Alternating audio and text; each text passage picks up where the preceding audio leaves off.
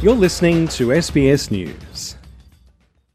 The United Nations says the Nasser hospital in Khan Yunis is no longer operating following a series of raids by Israeli forces. Health officials say the hospital has been left understaffed and is in dire need of electric power and water supply to treat the hundreds of patients who are in its wards. Israeli Defense Forces have said they had crucial intelligence that Hamas militants had been using the hospital to hide weapons and hostages captured during the October 7th raids. One of the patients being treated at the hospital recalls how they were forced to evacuate. There was shooting, tanks, and bulldozers, and no one was allowed to move. There were also snipers, and no one was allowed to open a window or reach the gate of the hospital. They sent someone who asked us to leave, but we did not. We were scared. Where were we supposed to go? We stayed inside. According to UN health officials, at least seven people died at the hospital due to a lack of oxygen, with that number predicted to rise. There are only four medical teams remaining at the facility, 25 people in total, to provide essential care for its patients. At the same time, the Israeli forces are continuing to progress their offensive in Gaza South. Witnesses and media agencies from Gaza say airstrikes in northern Rafah have killed six people. Israel's Prime Minister Benjamin Netanyahu remains firm in his intention to move forward with the operation, despite strong criticism from the international community.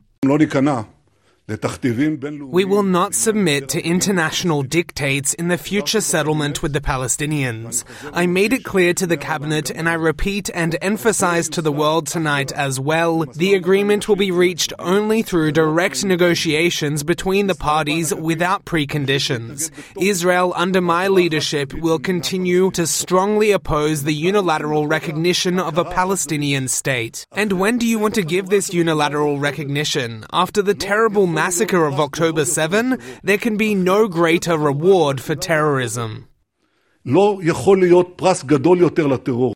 Global leaders have expressed their unhappiness with Israel's movements in southern Gaza, with fears they could lead to a massive influx of migrants into Egypt.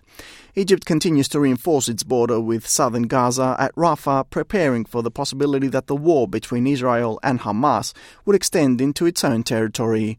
However, Egyptian Foreign Affairs Minister Sameh Shoukry has denied that his country is making contingency plans regarding a potential flood of refugees into Egypt. No, we're not. We, are, we, we will not uh, deal with the hypothetical and we will continue to uh, call upon all our friends, all of those who understand the complexities and the dangers associated with it to not only provide support uh, by rhetoric, but uh, to indicate clearly that there will be consequences for any form of displacement. Mr. Shoukry has emphasized the disastrous effects on bilateral relations with Egypt of what he calls Israel's multiple human rights violations. Well, from the outset, we've communicated uh, both to the Israelis and uh, to our partners that uh, it constitutes a red line, that the issue of, uh, uh, of displacement, which is a violation of international humanitarian law, whether it's internal or external, uh, cannot be tolerated. Uh, its consequences and uh, the threat that it poses to Egypt's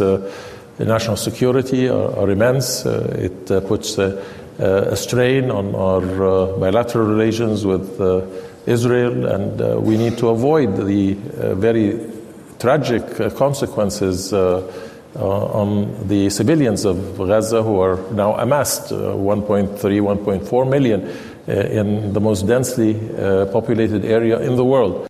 The UN Security Council appears set to hold another vote for a ceasefire in the enclave, spurred by an initial draft request submitted by Algerian officials.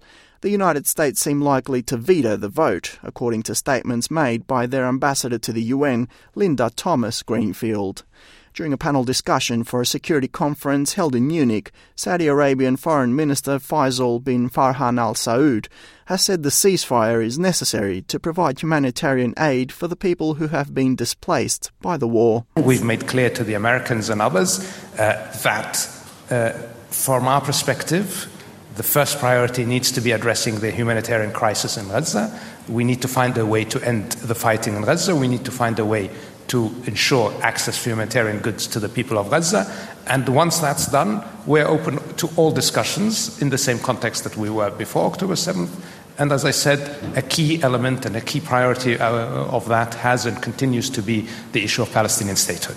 The health ministry in Gaza says around 29,000 people have lost their lives since the start of Israel's military operation in the enclave, which was triggered by Hamas's October 7 attacks.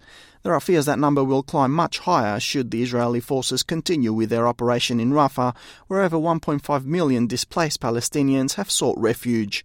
Alex Anifantis, SBS News.